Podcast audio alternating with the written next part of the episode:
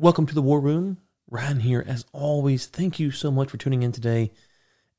If you like this show, could you share it with a friend, family, coworker, whoever that you might think enjoys this podcast today? We'd really appreciate it. Joe, welcome to the War Room. Hello, thanks for having me. Okay, well, let's get into it. The book is Red Sky Morning, the epic true story of Texas Ranger Company F. Okay, so I'm in Texas. Um, so the Texas Rangers obviously have a couple meetings here. The the baseball team and of course the the police. Um, maybe outside of Texas, they they think of Walker Texas Ranger, or they might think of you know the baseball team. So unpack exactly who the Texas Rangers are for the for the state of Texas. Uh, for those who you know aren't familiar with what they do here. Yeah, sure. And one of the interesting things about them is that there's no real analog to them in other states. Um, they have a very unique history. They have a very unique development, and uh, and it starts in the you know in the days of you know the Indian Wars in Texas, and that's the the root to the Texas Ranger. They change names, they change missions, they change targets over and over and over again through their through their history, and uh, the the one version, as you will, uh, of the Texas Rangers that we think of are police, but they weren't always police. They were mounted militia. Um, then they became police and they reverted back to sort of a, a, mounted militia during the Mexican Revolution and then reverted back to their sort of police, um, the police role. And so my guys um, in Company F are in that period between the mounted militia roles. The first time the Texas Rangers were operating as, as cops, they were policing their own. They were policing uh, cowboys. They were policing, you know, um, protecting courthouses from from riots. Really filling the role that that we associate modern rangers as doing. Um, so that's what really made it an interesting era to study. This is the the roots of the modern ranger force. Um, so it's uh, and it also has some pretty tight, so titanic figures in the in the ranger world. But people back then didn't know what the rangers did. Um, there's contemporary accounts saying what do they do? They just ride around and shoot people. Who are they shooting and why are they shooting them? It's exactly why I, I wrote the book in sort of the way that I did. You know, who what what were they up to? What were the working conditions like? What was the tactics and the procedures and how did they do it? You know, there were a, a company of 10 men would get dropped into a county that where they probably weren't that aware of to break up some sort of entrenched criminal activity. Um, and they would get the job done, sometimes really violently. How did they do that? Um, even back then, people didn't know. People don't know how that works now either. Um, so, uh, so there was a lot. People know the Texas Rangers, but they don't know a lot about them, which uh, I thought was interesting as well to, to sort of explore in the book. It, it kind of sounds like the way you described it there, they're dropped into a county. Kind of sounds like you know Tombstone, like the guys just roll up, and you know, next thing you know, they're they're running the town, and they're, they're the good guys, and they're fighting the bad guys. So you, you talk about the different changes, uh, iterations that they had. Um, what led to a switch from focusing here to focusing there? Was it public sentiment? Was it top down pressure? Was it just they didn't really have anything to do, so they found something else to do? The Rangers the key to the Rangers' adaptability and survivability as a as any kind of unit, especially law enforcement, is adaptability. Whatever the new threat would be, they would be applied to face it. So if it was, um, you know, an oil, to, you know, it, it went from you know frontier defense to all right now cattle thievery is an, an enormous problem, especially when the state politicians would think so. Um, all right, now fence cutting is an enormous problem because the landowners really want to put up fences and, and open range. Um, you know, open range cattle, the open range was not efficient and, and very inhumane and costly.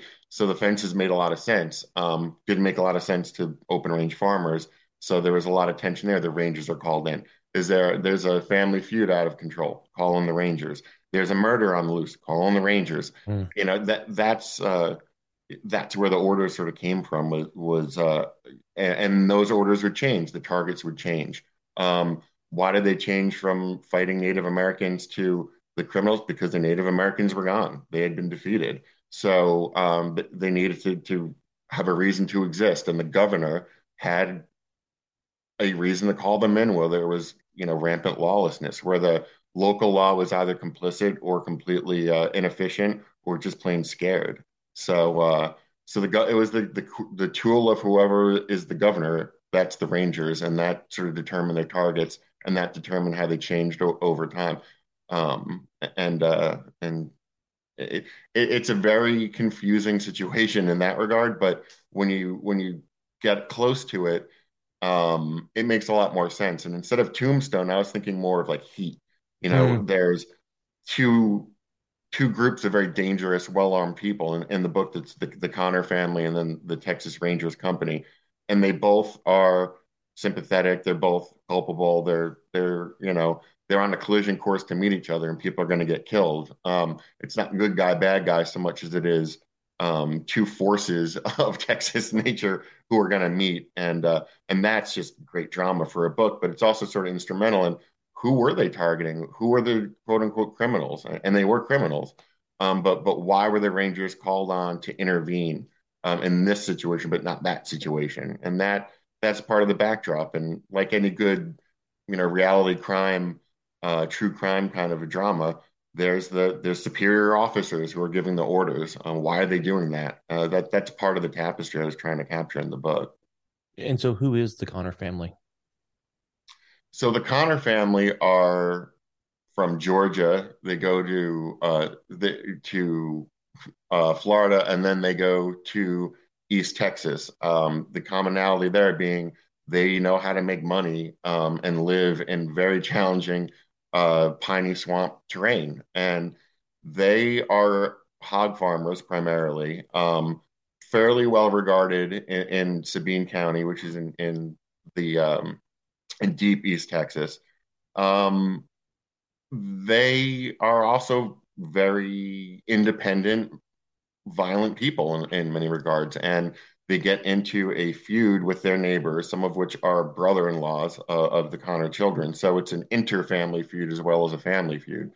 And uh, sure enough, two bodies are found by the, the, the side of a trail one day, and the Conners are clearly the the ones who are the main suspects, right? And after that, they become an outlaw family. They get uh, they're arrested.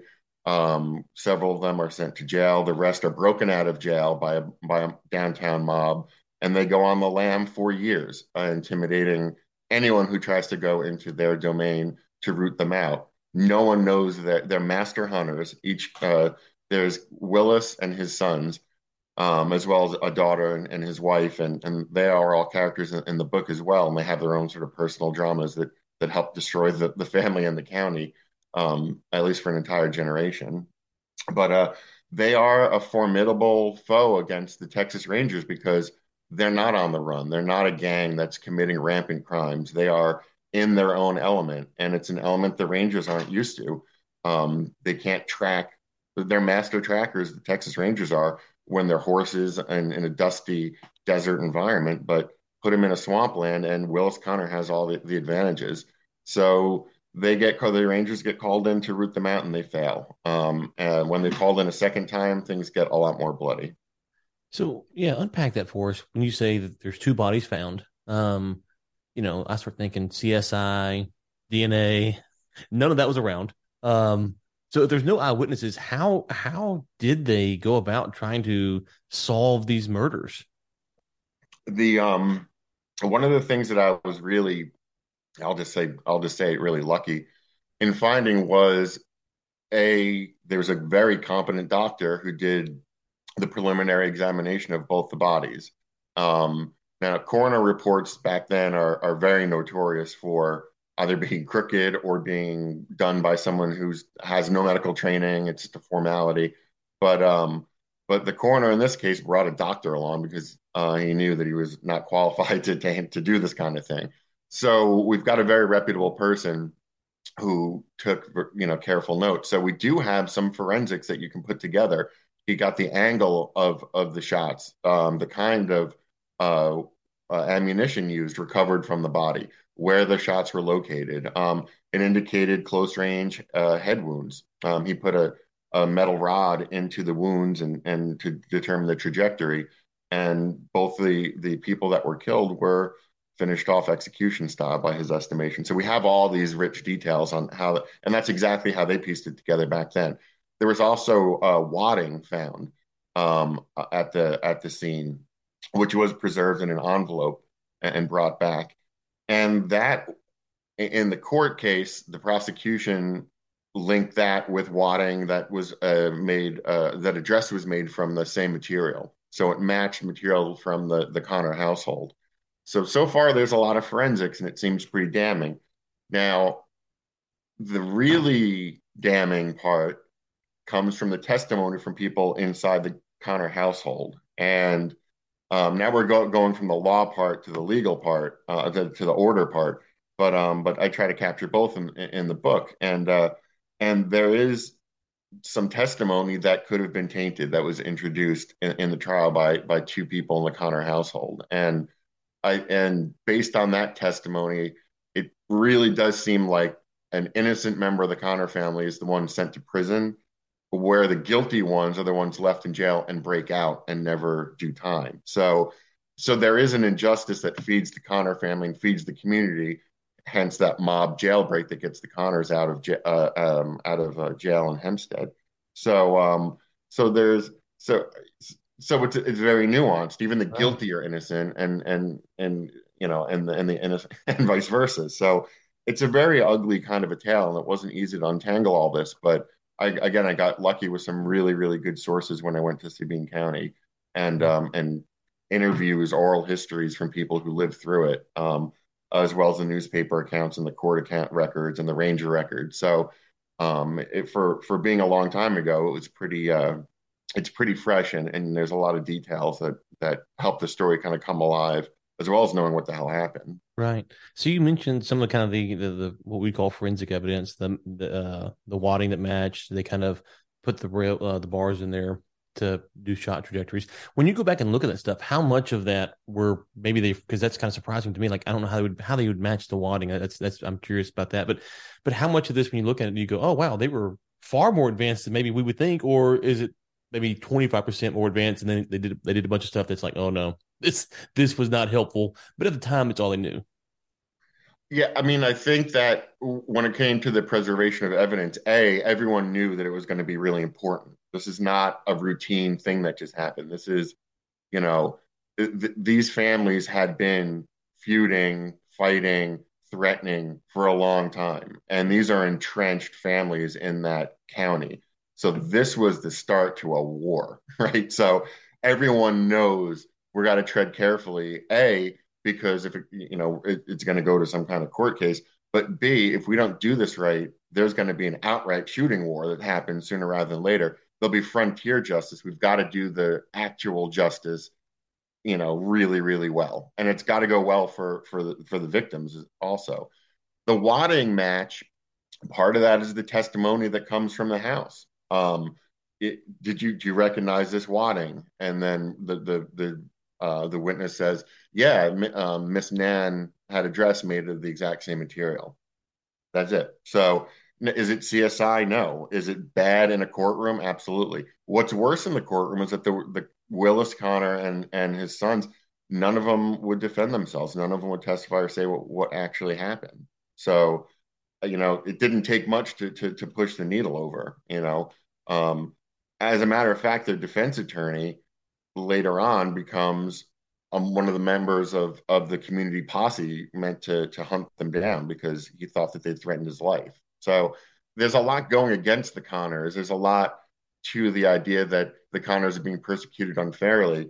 At the end of the day, when you look at what the Conners, what Willis Conner told his his friends and neighbors, they did kill those guys. Um, it, it's not as cold blooded of an ambush as uh, the prosecution made out, but it was them.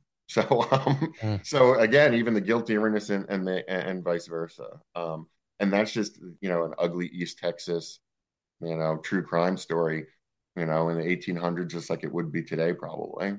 Well, I mean, today having a posse going to hunt someone down, or the the citizens breaking people out of a jail would seem to be a little bit different. Like, is that was that common for the citizens to get mad and to break people out of jail? It, listen, all this is extreme even for back then. I mean, you look at the news coverage, the way that everything was, the people reacted to this. You know, the entire county was in a complete uproar like they've never seen, and people say even since. right? So this was anomalous behavior. The Conners were above and beyond a different kind of, of quote unquote outlaw band um, in, in Texas. They weren't they weren't on a crime spree. They weren't even in it for the money. They wanted to be left alone primarily. They wanted to rule the range, you know, like they had had been, and that made them very sympathetic for a long time um, to a lot of people. But the damage that that they caused to their own family and to Sabine County became too much. And when the Rangers failed to bring them to heel, frontier justice took over, bounty hunting took over, and the neighbors started turning on neighbors. And um, in the ensuing bloodshed, innocent people get killed, including a 10 year old boy. So it's, uh, it, it, it's, if anything, it, it kind of doubles as a lesson in, you know, when the Rangers fail, you know, Ranger justice is pretty rough, right? Mm-hmm. But frontier justice is actually a lot worse. Um, mm-hmm. And this is an example of that. And again, it's all it's all pretty nuanced, but uh, but at the end of the day, you look at what happened to the Conner family and how it went down. Um, it, it was not left, you know, better left in the hands of of uh, of the mob. So was it so? You have the murder of the, the, the uh, tied to the Conner family, and then you kind of have this frontier justice.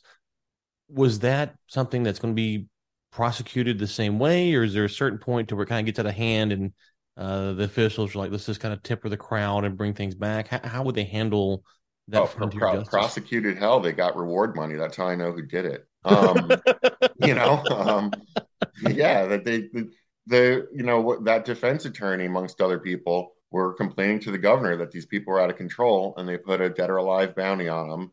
And that was enough. Um, I think you know, at, at the end of the day, that there was enough groundswell in the county. There's also some personal drama here. You know, cherchez la femme, you know, Fed Conner, which is Willis's Conner's son, um, was very jealous of his wife's relationship with another in-law who was on the other side of the feud, and he was seen, you know, by her pointing a gun at him, you know, while he was helping around the house, quote unquote. So, uh, so there was some reason, other reasons besides money, right, mm-hmm. that that were percolating in the in the in this feud that would would drive some of these decisions. Um, that's one of several personal sort of re- reasons that sort of popped up in the research. But they sure as hell cash that money. Um, they they collected on on the deaths of uh, of uh, even, even I won't I don't want to spoil too much, but even uh, uh, one of the Conner family members is killed in that shootout where the 10 year old boy is killed. Mm-hmm. And they not only collect the money from the state, but one of the posse actually tries to pass a hat around um, within town saying, Hey, we took care of your problem for you. And he's run out of town basically. You know, people screaming that, that you know he's a murderer and should be ashamed of himself. So the mood of the county really changes between sympathy for the Conners to hatred of the Conners to after their destruction, sympathy for the Conners yet again. And that's one of the reasons why everything was sort of swept under the rug afterwards. Um, not only prosecuted, but not spoken of. So we know about you know the Hatfields and the McCoys. There's museums and tours. They were content to talk about it. The, these families in East Texas, a they're very insular, and b they're still intermarried. They want things to be peaceful. There's no good could come up from talking about this. So they didn't tell their folks about it. Um, they didn't tell their children. They didn't tell their cousins. They no, no one talked about it. Um, in town, no one talked about it. So that left it sort of un, uncovered. And I've heard from family members who say, you know, our history is is different from this. There were things that they did not talk about and swept under the rug. This is the 21st century, you know, and the oral history of the family have switched around. Oh, the Rangers came and shot this one. That you know, right. this happened, that happened. You know, and when you un unpackage it, some of those oral histories were, were, were you know were mistaken. Um, and they were they were happy to, to get someone who gave like sort of both sides of the story yeah i mean we think about that time period as a long time ago but in, in a lineage it's what you know like a great great grandfather could have theoretically been around for that. So it's not that far along. Yeah you can i went to some grave sites um, with one of the few, with the first feud victims um, great great great nephew. Um, and um, it was really it was really interesting just because he he still felt that connection. He'd lived there. He was also a county historian and uh, and knew the story quite well. So he's maybe more connected than most. But he stood there and he told me the story of the, the church that used to stand there. They're building a church, and the people building the church heard the gunshots. And um, and I looked up in the testimony, and that part of the oral history is absolutely true. Um, uh, every single word of it. So, and you're standing there where the guy's buried, and you know that the gunshots happen, and and that's why you, when you're writing a book, you always you always have to go to where you're writing about. You know, um, it's not just imposter syndrome. You really do get a better sense of what of the not just the geography but the mood and the people and um, and the connection that um, and the obligation that you have to tell the dead people's story correctly. Um, it feels very weighty, you know. A bit. And so, how do you go about trying to determine which characters are important, which scenes are important? Obviously, there can be no definitive history, something like this. There's too much. You'd have to cut some out uh, to, to, to, write a book. So, how did when you re- researched this and, and, thought about like how did you figure out? Okay, this is the story that I want to tell in this larger narrative. Oh, I, you know, usually I have a very pat answer for this, and and and I'm usually quite proud of myself. And oh, I tease the story out of the blah blah blah, and you find the the, the nexus points and the, the some of the best examples of something a lot but Red Sky was a real bear, and I and I did a bad job of that um, be, because um, the Conner story had never been told, right? And I went into this as a Ranger book, and the Rangers were going to be popping in and out of several criminal sort of um, enterprises and and doing what they do, and we get to know it'd be like uh, seasons of Justified, and like mm. you know each one of their you know stop-ins where you'd right. learn something about the characters, and they'd all grow and and all this. But then I met the Conners, right, who were going to be a linchpin always, but they turned into recurring characters beyond. No one had told the story, and I was finding stuff no one had ever um, published before, and so now it became Heat instead. So mm. some of that is organic, some of it is not. It it makes for a very weighty narrative, and I didn't want to cut anything. Um, I don't want to cut from the Ranger side. I don't want to cut from the Conner side um it, it, i wanted to put everything in there and so damn it I, it's a book so i did um some people really dig it and i think some people think it's it's uh there's too much oh who's I, I you know to me every time you meet a character if you know their backstory you get a bit of a universe build right mm-hmm. and so i indulge that a lot in this mm-hmm. book and to me it makes it more interesting and, and you could actually re- you know maybe reread it um uh and I, I try to be definitive, and usually that is at the expense of narrative, right? Mm-hmm. Moby Dick didn't didn't benefit by him trying to be, you know, the definitive whaling, you know, um, how to narrative either. It destroyed the narrative, you know. I, mine isn't that bad. It's wow, I just said I'm better than Moby Dick. Um, this interview's over. I was, I was like, wait, this interview's over. But uh, but in a, in a similar way, uh, I didn't want to cut anything. I wanted to leave all of it in because I thought this is my bite at that apple. Um, yeah. And it, it, it, did pair. It, they do pair nicely, and comparing the all the different characters, and I don't regret it. But mm-hmm. it's a different kind of read than the usual yeah. reward that you get for cutting more and being more judicious than that. Um. This is more of a rich meal than I'm used to serving up. My previous book for example, Inferno is is, is actually pretty lean. Um, there's a lot of characters and a lot of action, but it's based on one person's mm. biography and one mm. person's mm. experience and the universe built around him. You need it to understand what he's gone through and what he means in the grand scheme of things.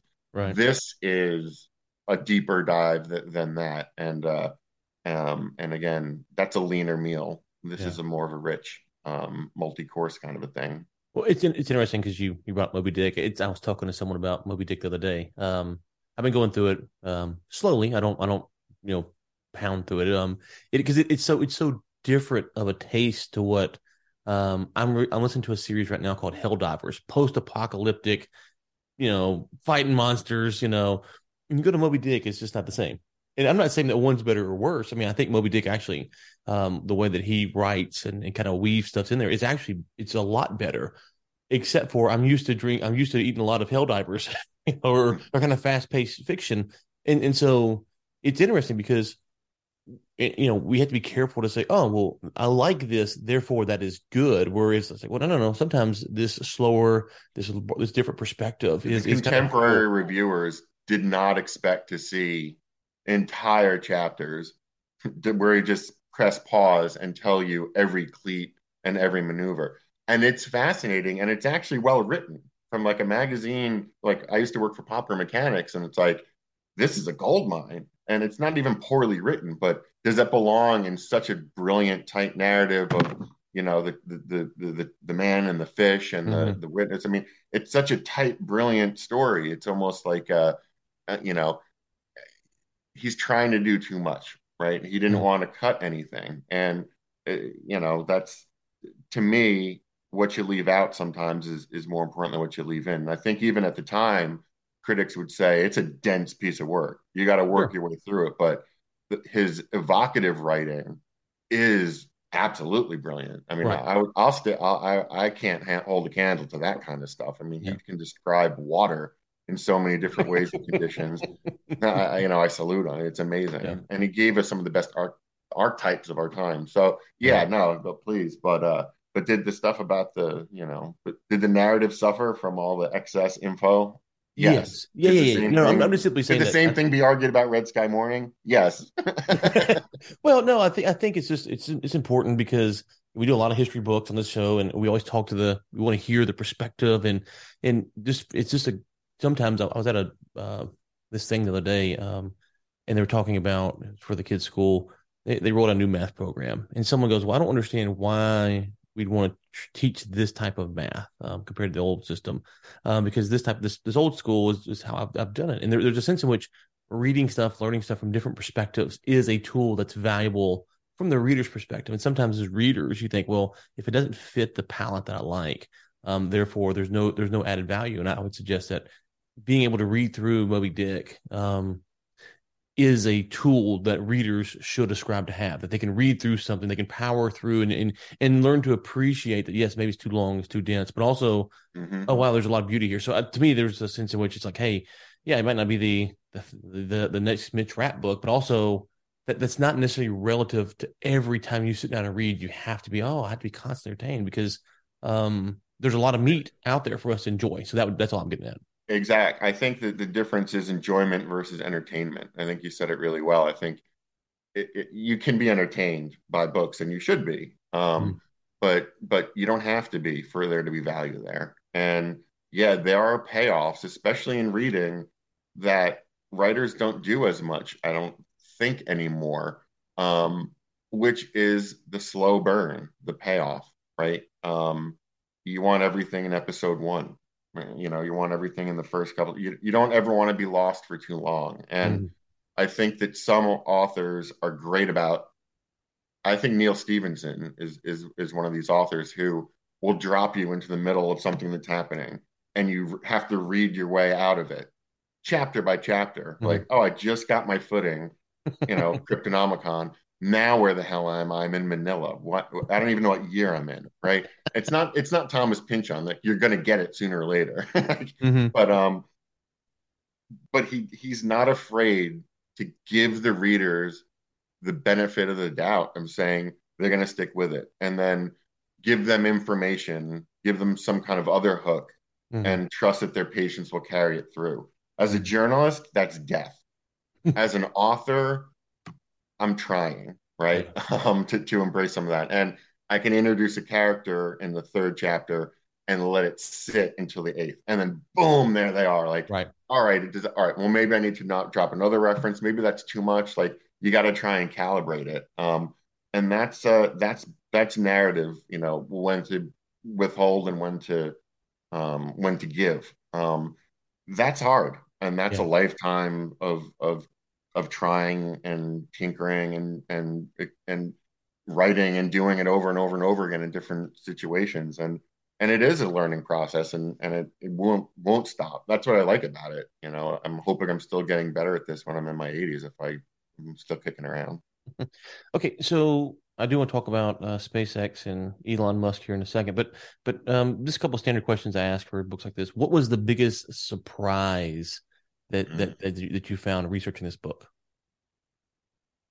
I have to say that I pitched, I, I did research, pitched, and sold the book um, without the benefit of the probably the biggest, greatest resource that that I stumbled on. Um, and I had heard about this book that uh, an author had done. He'd come through and did a research project and interviewed a lot of the firsthand witnesses um, and descendants um, of firsthand witnesses, mostly um, of the feud, and never was published. Never submitted. I just there, but he put it together in a in a book form that was annotated. Right, it wasn't like a ready for publication type thing, but it was pretty damn close. It should have been published. Um, very pro Conner, very very pro Conner but the amount of legwork that he did, especially uh, back in the early 80s, is very impressive and it took him a long time. So, those firsthand, first of all, it was great to validate the research I'd already put together. Um, you know, having another set of eyes saying, here's here's this, here's that, here's newspapers. There are databases that I could hit from my desk that he didn't even know existed. So that was, you know, so there's stuff that I had, but he had those firsthand interviews. That's absolute gold, right? So I went to Sabine County and I met with the, the, the Senate and the historical, um, the guy in the the county historian, and he had a copy of the book. And I flipped through and I said, "Wow, this is exactly what I was looking for." And we buddied around for for the day, and he showed me the graves and the you know all the different sites and and um and I said, "Thank you so much. This is amazing. You know, if, if you give me a copy of that book, that I'll I promise I'd put it to good use, right?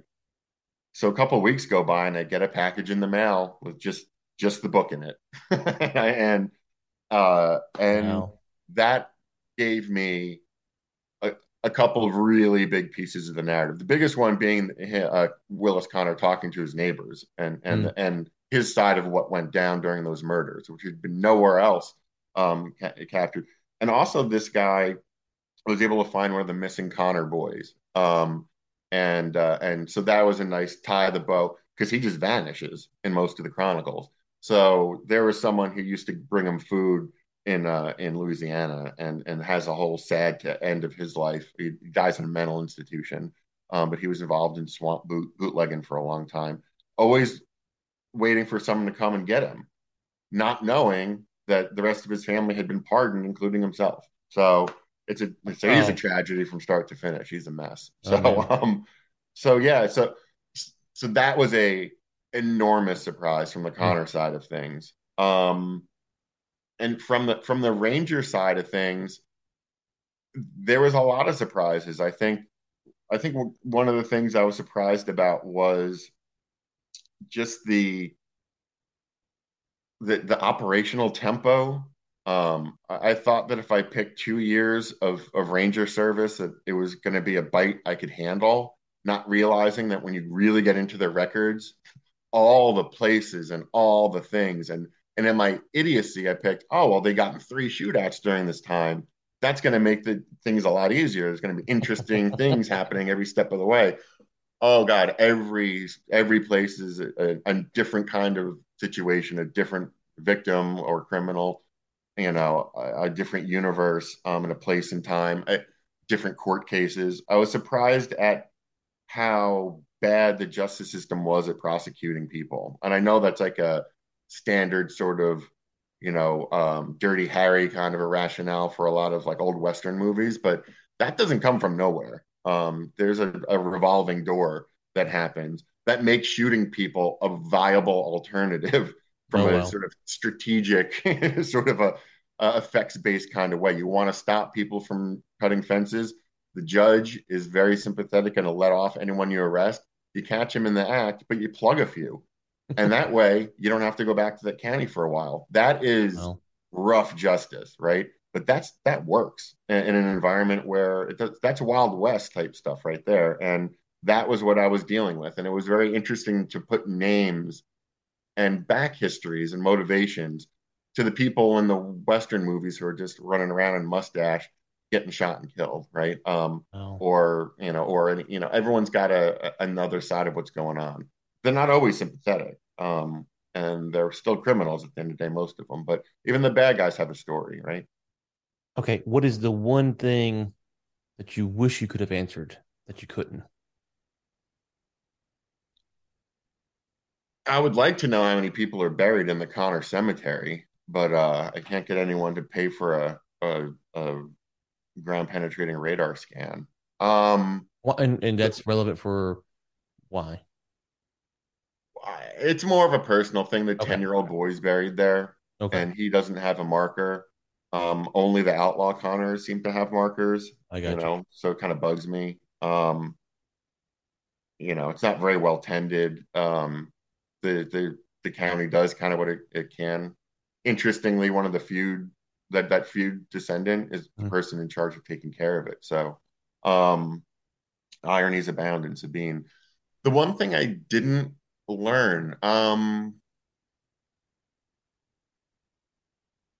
you know, there's a very ancillary sort of a case about the the um he's called the lone highwayman and he he robbed stagecoaches in Ballinger and one of my protagonists main characters James Brooks who becomes a captain later and is a very famous ranger arrests this guy and he's sentenced to 99 years in jail but he's let out after the highway the lone highwayman resurfaces and commits more similar you know or commits similar crimes. Another person's arrested.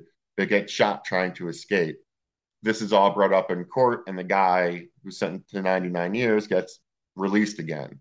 Um, Brooks doesn't really have anything to say one way or the other. He arrests them, they get let out, whatever. That's just par for the course. But, you know, I never found out one way or the other whether someone maybe, you know, was put up to it and said, I'm the highway rob, lone highwayman to help spring his friend, and then some other innocent guy got ensnared. But then again, he he was arrested and convicted. I never got my hands on the court records to really untangle this sort of mess. And you know, you're shooting in, in a sense, you're shooting at the record of one of the most famous Texas Rangers in their history, and you're saying he may have gotten the wrong man. But you're not quite sure. It's not where you want to be exactly. but it is interesting, and it sits right in the middle of my timeline. I can't ignore it. Courageously Right. ignore it. Um, so, uh, so I just put it out there. This is what happened, and the fact that Brooks doesn't care one way or the other, I guess, is more said a little bit more about him too, and uh, and how he felt about revolving door justice, which is germane because he became a very powerful, long-standing judge. There's a county named after him, so his judicial, um, the, the the law and order, the order part for him especially is is germane to his history, given um, his career path later in life. So I couldn't ignore that either for that reason. Okay. All right. So mentioned SpaceX. Just curious, how did you get? You said Papa Mechanics. Is that how you got involved with SpaceX and covering that? Like, how did you get interested in SpaceX? Oh yeah, sure. I mean, I mentioned before I worked at Popular Mechanics. I was on the staff for seven years, um, and I still occasionally actually still write for them um, as a freelancer. But um, I just can't, can't seem to get, give it up because once you're on the space beat, you know, it's hard to to, to stop. Although I, um, I've been covering SpaceX for National Geographic these days, um, but I started out when the last shuttle was launching, um, I went to go see it for Popular Mechanics and um, and write about it for the website and for the for the magazine and all this. And during that tour, SpaceX offered up a tour of its facilities, and we said, "Oh well, I guess this is the next thing." You know, everyone's here crying, literally crying about the the, the last launch, but now we want to go to the private sector to try and build spaceships. And what what what what is all this? So I went and saw the Falcon 9. Um, got the the walk around, and I didn't realize I'd witnessed a, a significant historic handoff, right, from one way of doing business to another, a smarter way. Instead of building your own hardware, you you know you rent it. You know you have it built to spec, and then you know the the, the person who builds it can then rent that to whatever customer wants to to use it.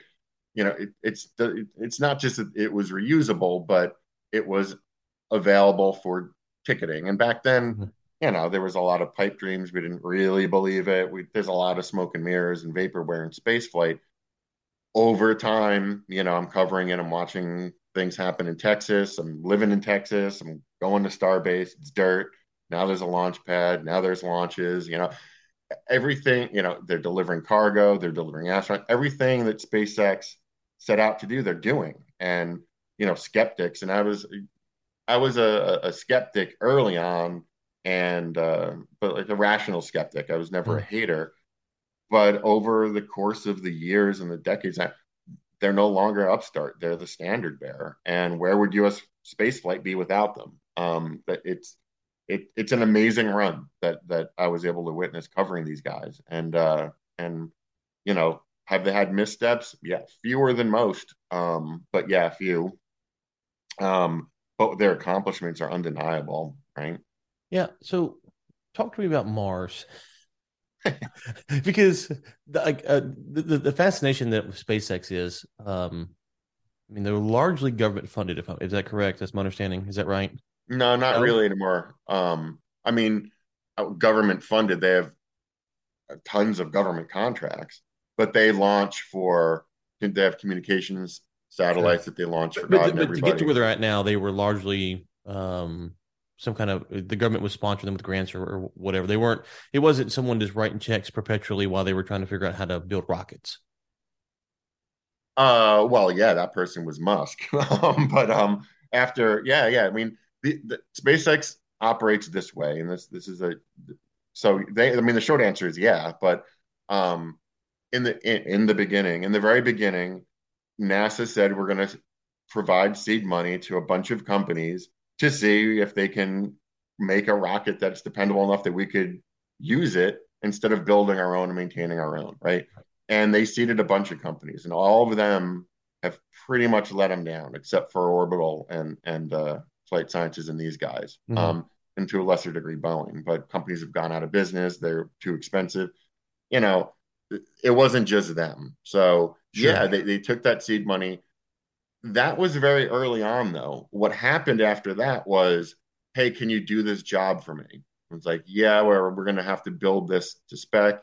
Can you give us some money to help launch that up? Well, yeah, we're going to build it into your milestones. If you can prove you do this, then you get another piece of the contract money.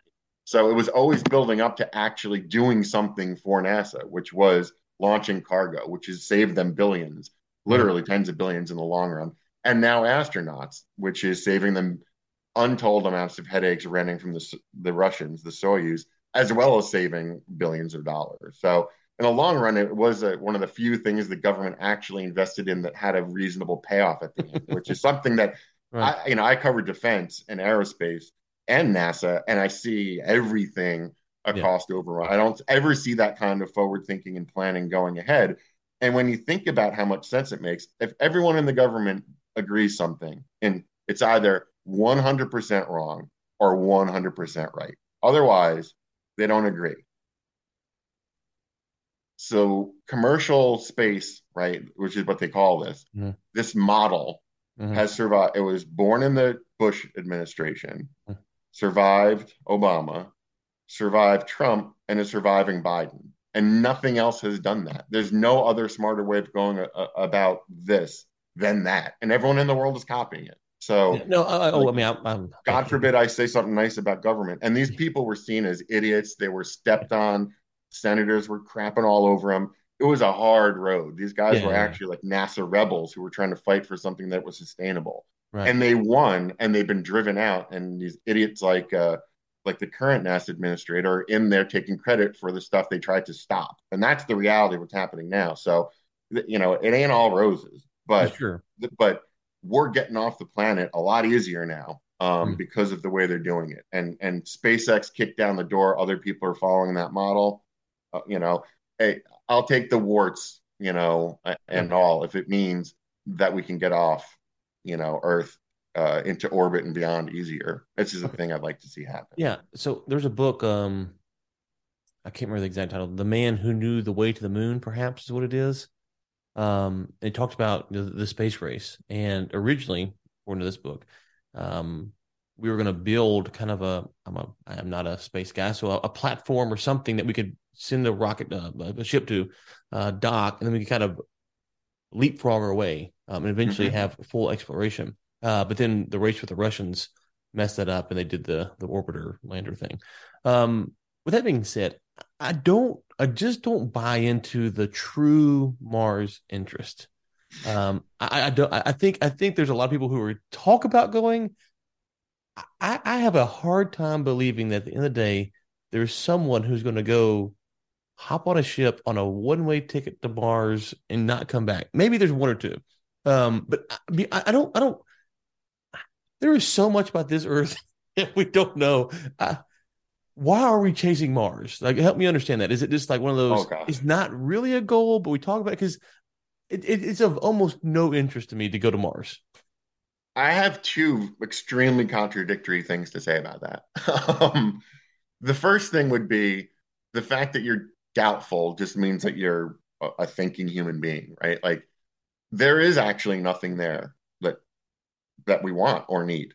Right. Um, there just isn't. I, this isn't make, going across the Atlantic Ocean to find you know spices or you know yeah. yeah if completely... if you want to explore the universe, um, and you want one of your stepping stones that you talked about, go to the moon. It's got it's got water ice, so you can use mm-hmm. that for life support and to make fuel with. It's uh it's close. Uh, you get good communications. You know, we're going to mm-hmm. have a bunch of satellites around there, good coverage.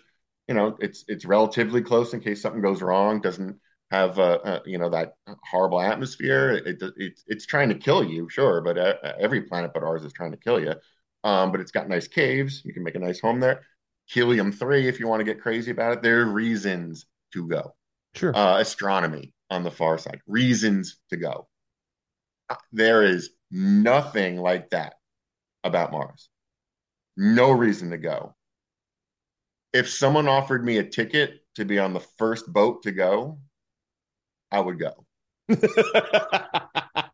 there's my two contradictory statements. Hey, we all have them. We all have them. I can respect it. I can respect I, it. I I would go. No one's done it. No one's been there. There there I know there are mysteries here. I know that, and God knows I make my living off of kicking, you know, the rocks over some sure. some of the smaller ones. But um, I, there there are no, there's nothing like that kind of frontier. There just isn't. Um, and the fact that it's there and we can do it, i'm guess I'm not like you know that the, the the monkey in the tree that Heinlein used to talk about. I just want to climb up to the higher branch. I don't know what's up on the higher branch, but I'm going to climb up to the higher branch. I guess I'm not monkey. Um, yeah. Hey, I, there's nothing. I, I want to prove that we can do it. And, we all, we all and, and yeah. I, you know, there's I, I'm I'm not big on humanity generally speaking, but um, but I don't want to see us get you know extinguished. I'd like to see the experiment continue and the earth is a zero sum game you know in, in, the long run better to better to hit the road and sooner rather than later yeah i think i mean how long does it take to get to mars currently like two years something like that uh yeah well it depends on where it is um okay. that's what you gotta it depends on, on the on shortest flight would be what two years yeah yeah you could do it two two and a half years okay, probably. so yeah I, I just to me a lot I of just, bad radiation between there yeah, here and there too I, I just think okay two and a half years on a ship with people. Okay, that's that's tough. Then I get off. We set foot. We go, yay!